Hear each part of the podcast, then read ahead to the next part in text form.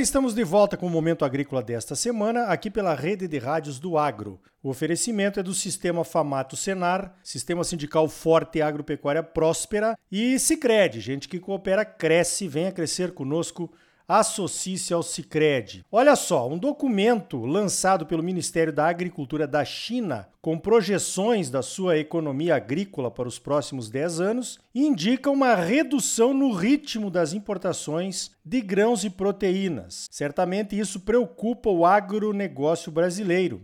A CNA fez um resumão então do Outlook e eu convidei a Suemi Mori, que é coordenadora de inteligência comercial e imagem da CNA, a nossa Confederação da Agricultura e Pecuária do Brasil, para falarmos sobre esse sumário executivo, então, do relatório China Agricultural Outlook 2021-2030, os próximos 10 anos. Suemi, quais são os números mais impactantes desse relatório? Bom dia.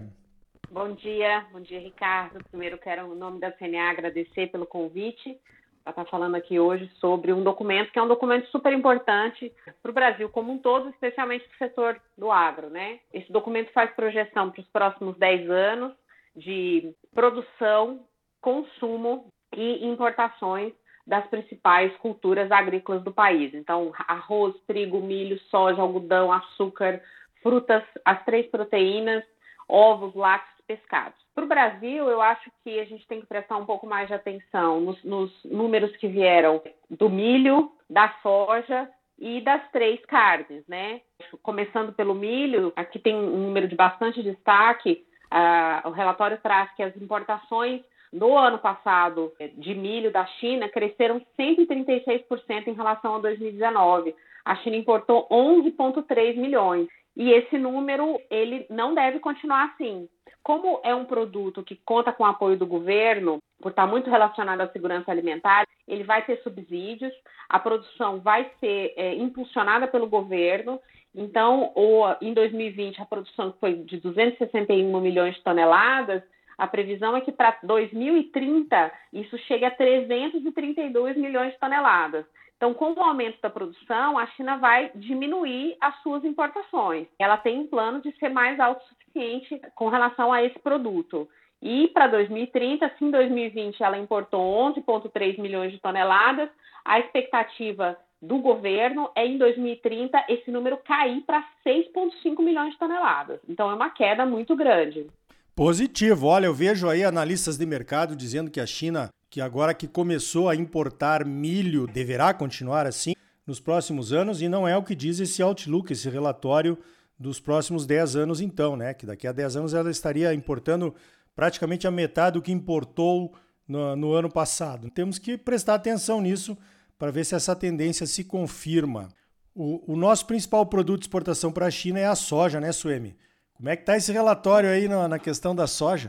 relatório traz que a produção nos próximos anos ela vai se manter estável e o consumo e a importação com crescimento lento, né? Assim, a produção em 2020 da China foi de cerca de 19,6 milhões de toneladas e a expectativa é que não cresça muito nos próximos 10 anos, vai chegar perto de 21. Então, não é um crescimento, por exemplo, como o do milho. O consumo vai crescer um pouquinho, o consumo no ano passado foi de 117 milhões de toneladas, mas veja, comparado com 2019, foi 15 milhões a mais.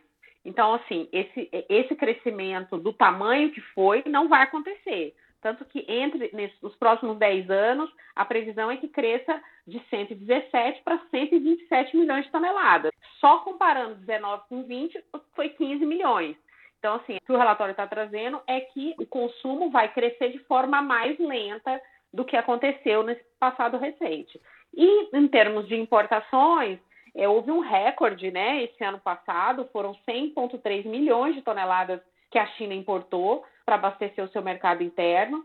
E a expectativa é que em 2030 esse número bata 110 milhões, que não é um, não é um crescimento muito grande, mas também não tem uma redução, né? Eu acho que uma coisa para a gente prestar atenção, Arioli, é que por causa do acordo com os Estados Unidos, as importações de soja americana aumentaram 52% em relação a 2019. Nós temos uma participação Brasil de 64% eh, nas, importa nas importações chinesas de, de soja. os Estados Unidos, no ano passado, ficou com cerca de 26%, ou seja, a gente está bem, mais do que o dobro de participação, mas com esse crescimento bem acelerado por causa do acordo, é, é, da primeira fase do acordo com os Estados Unidos. Então, acho que vale uma atenção aí também. É, esse número é bem impactante, né, Suemi? Porque fazendo uma conta em percentual aqui, nos últimos 10 anos, a China aumentou 91% as suas importações, né? E nos próximos 10 anos ela está dizendo que vai ter uma evolução inferior a 10%. Apesar de ser uma evolução positiva, certamente para os países fornecedores nós não vamos ter o mesmo crescimento que tivemos nos últimos 10 anos, então, para conseguir atender a demanda chinesa de soja é, o nosso crescimento deverá ser menor, então, porque não existe no, no, curto prazo um outro mercado que possa absorver um crescimento muito grande de produção brasileira, né? Com esse volume da China, não, né? É, isso é preocupante porque tem o aumento da produtividade aí também, né? Então, aquelas, ah, nós teremos que fazer as contas para ver se realmente o aumento de área plantada de soja em pastagens degradadas, que tamanho ele será, né? Porque a China tem sido realmente o país que absorve todo esse aumento de produção brasileira aqui. Mas, Suemi, no caso das carnes, aí, porque você fala, por exemplo, o relatório fala em aumento de produção de milho, que é estratégico para a produção de ração, para a produção de carnes, e, e a soja também se importa por conta disso, né? Como é que fica a questão da produção de carnes chinesa, então, nos próximos 10 anos? É, assim, elas são bem diferentes. Né? A carne suína, por exemplo, é, o relatório traz um, uma expectativa de que já para 2021 é, o rebanho praticamente já seja recomposto. E com isso, por exemplo, no ano passado, a China bateu um recorde de importação de carne suína, importou 4,4 milhões de toneladas de carne suína, e dos, daqui 10 anos, em 2030, com a recomposição real desse, desse rebanho, a expectativa é que a importação caia para 1,2 milhões de toneladas. É uma queda muito grande. Eles esperam também, em termos de consumo, que tenha um aumento do consumo de, de produtos congelados em função do que aconteceu da crise sanitária que eles tiveram, e é que a produção que saia hoje, de 2020, que foi de 41 milhões de toneladas, que foi 3,3% abaixo de 2019, para uma produção de 41 milhões para 60 milhões. Então, à medida que a produção é, chinesa vai crescendo, as importações vão diminuindo, mesmo que haja um crescimento do consumo. É, a China vai importar menos. E nesse período que teve é, essa redução do rebanho, a, a, carne, a carne de ave acabou substituindo o, é, na, na, mesa do consumidor, né? Isso também não deve se, não deve se manter. A expectativa da, da, pelo que o relatório traz, é que o consumo tem um crescimento bem mais lento do que foi esse crescimento de agora. Em termos de, de consumo, de entre 2019 e 2020, teve um crescimento de 9%. E a gente está falando de 25 milhões de toneladas de consumo em 2020. O que, que eles estão prevendo para 2030? 25,6 milhões de toneladas, que não é um crescimento, é uma manutenção praticamente do consumo interno. E aí eles estão prevendo um leve aumento da produção e uma redução das importações. A, a importação carne, de carne de aves teve um crescimento muito expressivo de 19 para 20 de 94%, foi 1,55 milhões de toneladas, e o que eles estão dizendo é que para 2030 esse número caia para 650 mil toneladas. Já para 2020, agora, este ano, eles esperam uma queda nas importações de 35%. Então, assim, a China comprou muita carne do mundo, para compensar o que estava acontecendo com o seu rebanho suíno é, e agora volta aos patamares anteriores. E a, e a carne de gado, Suemi, como é que fica? Pois é, com relação à carne bovina, o relatório diz que nos próximos 10 anos a pecuária chinesa deve se desenvolver e se modernizar, o consumo deve aumentar com, com a urbanização, é, então a, a, população buscando proteínas mais nobres, né?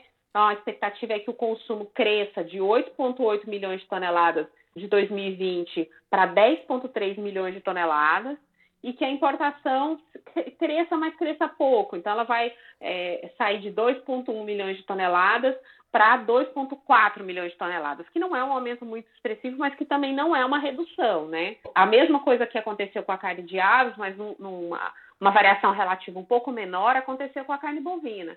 De 19 para 20, teve um aumento de 28% na importação desse produto também.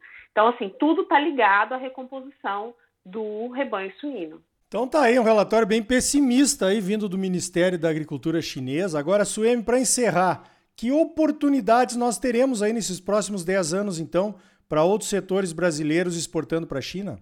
É, até o relatório traz, por exemplo, eu acho que a gente tem oportunidades de setores que, que acabam não pesando tanto na balança, como esses que a gente falou agora, mas que tem muita, tem, tem muita importância aqui no Brasil também, como o setor de frutas, né? A China é o maior produtor de frutas do mundo, uh, mas eles não produzem todas as frutas. Então, eu acho que a gente tem uma oportunidade para exportação de frutas é, é, ainda pouco explorada pelo, pelo nosso país, pela nossa diversidade de produção que a gente tem, né? O relatório também traz a questão de lácteos, de pescados. A gente tem uma produção agropecuária muito diversa, né, Arioli? É, e a gente acaba concentrando em poucos produtos. Então, eu acho que vale a pena olhar um pouquinho mais para esses. E essa questão dos, desses grandes, desse volume muito grande que a gente manda para a China, é o momento, eles estão falando de 10 anos, de pensar em diversificação de mercados, né? Positivo. Claro, temos que ficar atento à China, né? Tem sido, não só do Brasil, mas do mundo inteiro, um grande mercado para diversos produtos e nós estamos conseguindo atender e isso é muito bom para a nossa economia. Eu conversei então com a Suemi Mori, ela é coordenadora de inteligência comercial e imagem da CNA e ela falou sobre o sumário executivo então que foi produzido pela CNA sobre o Outlook Agrícola da China de 2021 até 2030. Suemi, parabéns pelo trabalho e obrigado pela tua participação aqui no Momento Agrícola. Eu que agradeço, Ariolha. O CNA está à disposição. Então tá aí. Com certeza o mundo inteiro tem os olhos voltados para a China. Qualquer movimento do gigante asiático tem e terá reflexos em diversas economias pelo mundo afora. No próximo bloco, você já pensou em mandar a filharada para uma experiência rural fora do Brasil? O meu amigo Valeriano Martins da Best Intercâmbio é o nosso convidado. E ainda hoje, o segundo episódio da nossa nova série O que vem por aí. Vamos tratar das tecnologias das máquinas e equipamentos agrícolas. Voltamos em seguida com mais momento agrícola para você, num oferecimento do Sistema Famato Senar, Sistema Sindical Forte e Agropecuária Próspera e Cicred, gente que coopera cresce. Associe-se ao Cicred e venha crescer conosco. Mas agora não saia daí porque nós voltamos já.